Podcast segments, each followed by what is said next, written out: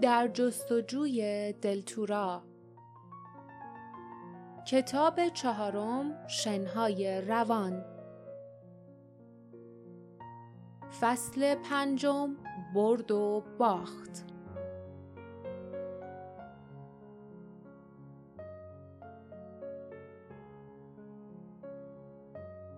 جاسمین سرش را به چپ و راست تکان داد و محکم گفت کری فروشی نیست و برگشت تا برود. مرد چاق آستین ژاکت او را گرفت و جیغ کشید.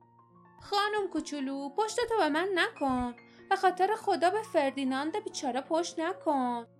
کری سرش را به یک طرف چرخاند و با دقت به مرد نگاه کرد. بعد روی میز پرید و پاورچین پاورچین به مرد نزدیک شد و در حالی که سرش را مثل برق این طرف و آن طرف تکان می‌داد، به دقت او را ورانداز کرد. پس از لحظه‌ای پرنده جیغ بلندی کشید. جاسمین به لیف و باردا خیره شد و بعد رو به فردیناند گفت کری میگه واسه کمکی که امروز به تو میکنه چقدر پول میدی؟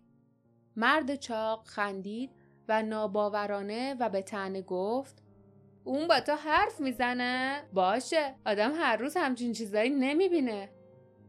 او قوطی کوچکی از جیبش بیرون آورد، درش را باز کرد و سکه نقره بیرون آورد. به اون بگو تا غروب گردونه رو بچرخونه، این سکه رو میدم بهش. انقدر راضیش میکنه؟ کری روی دست جاسمین برگشت و دوباره جیغ کشید. جاسمین به آرامی سر تکان داد. کری واسه یه سکه نقره فقط سی بار گردونه رو میچرخونه. اگه میخوای اون بیشتر این کارو بکنه، یه سکه نقره دیگه هم بده.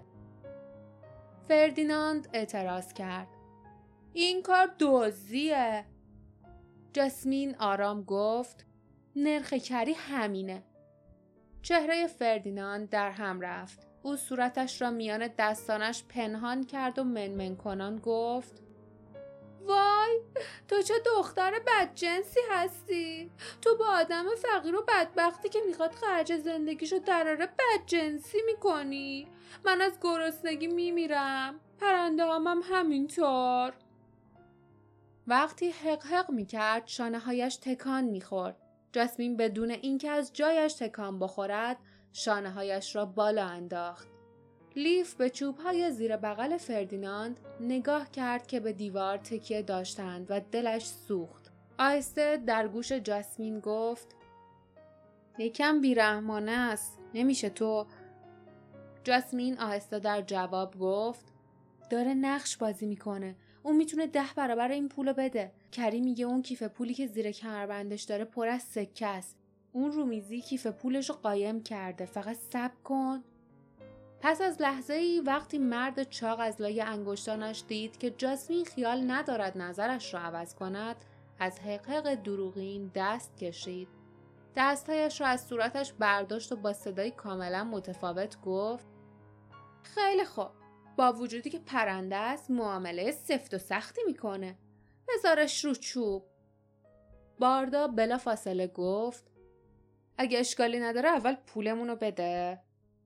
فردیناند نگاه خشمالودی به او انداخت و بعد با آه و ناله بیشتر سکه نقره‌ای را که از قوطی درآورده بود به جاسمین داد. کری که راضی شده بود روی چوب رفت. فردیناند به تندی گفت شما ستا بایستید کنار، راهو واسه مشتریا باز کنید. همسفران همانطور که بهشان گفته شده بود کنار ایستادند، اما همان نزدیکی ها ماندند تا ببینند چه اتفاقی می‌افتد. هیچ کدام به فردیناند اعتماد نداشتند. بوی غذایی که از غرفه کناری به مشامشان می‌رسید دهان لیف را آب انداخته بود. اما او می‌دانست که تا کری صحیح و سالم روی دست جاسمین برنگردد، آنها نمی‌توانند با آن سکه نقره چیزی بخرند. فردیناند فریاد زد: بشتابید، بشتابید. پرنده رو شکست بدین و برنده بشین. یه سکه نقره واسه چرخوندن گردونه. هر بازیکن یه جایزه میبره. جمعیت کوچکی دور میز او جمع شد. او به اعداد روی سکه هایی که دور گردونه نقاشی شده بود اشاره کرد و فریاد زد دو سکه در عوض یه سکه، یا شایدم سه سکه رو ترجیح میدیم. یا چهار تا؟ بله خانوما، آقایون، دخترا، پسرا، چهار تا سکه در عوض یه سکه. مردم دست در جیبشان کردند. فردیناند دست چاقش را در گردونه به حرکت درآورد و در حالی که انگشتش از روی یک شماره به شماره دیگر اشاره می کرد فریاد زد: اما چرا روی چهار تا بمونیم؟ امروز روز شانستونه. میتونید پنج تا، شش تا یا حتی ده تا سکه نقره ببرید. او موهایش را میکند و چشمانش را میچرخاند. صدایش تبدیل به جیغ و داد شده بود: ده تا سکه نقره در عوض یه سکه، جایزه ی هر بازیکن اینه. چرا این کارو میکنم؟ باید عقلمو از دست داده باشم. چند نفر از مردم سکه به دست با فشار راه را باز کردند. لیف با بیتابی این پا و آن پا میکرد. او به باردا گفت: شاید بد نباشه ما هم با سکمون بازی کنیم. میتونیم پولمون رو دو برابر کنیم یا شاید هم بیشتر. باردا با ترحم به او لبخند زد و گفت: یا شایدم به احتمال زیاد سکمون رو از دست بدیم و فقط یه پرنده چوبی بی ارزش نصیبمون بشه. اگه گردونه به جای سکه رو پرنده ها وایسه. لیف قانع نشد، به خصوص وقتی که دید اولین بار کری گردونه را با ضربه نوکش چرخاند. گردونه به آرامی چرخید و چرخید. بازیکن زن ظاهراً علاقه‌مندی بود که موهای لختی داشت و با نگرانی به گردونه نگاه می‌کرد. وقتی گردونه ایستاد و نشان داد که او دو سکه برده است، از خوشحالی فریادی کشید. فردیناند فریاد زد: این خانم پرنده رو شکست داد! و دست در قوطی پولش کرد و جایزه آن زن را به او داد. بعد دستش را به طرف کری تکان داد و سرزنش کنان گفت: رحم کن، سعیتو بکن، تو منو ورشکست میکنی یا؟ مردم خندیدند. بازیکن بعدی جلو آمد. کری دوباره گردونه را چرخاند. دومین بازیکن حتی خوششانس‌تر از اولی بود و سه سکه برد. فردیناند با ناامیدی فریاد کشید: این پرنده آدمو ناامید میکنه. آه، از دستش چی کار کنم؟ پس از آن هر قدر هم سری کار میکرد نمیتوانست پول مشتری ها را بگیرد. مردم جلوی میز او جمع شده بودند و مشتاق بودند تا نوبتشان شود. کری دوباره گردونه را چرخاند و به دلیلی هیچکس ظاهراً شانس آن دو نفر اول را نیاورد. بیشتر وقتها گردونه روی تصویر پرنده می ایستاد و بازیکن دلشکسته با یک پرنده چوبی در دست از میان جمعیت بیرون می رفت. به ندرت گردونه روی تصویر سکه می ایستاد و وقتی هم می ایستاد فقط روی شماره یک یا دو بود.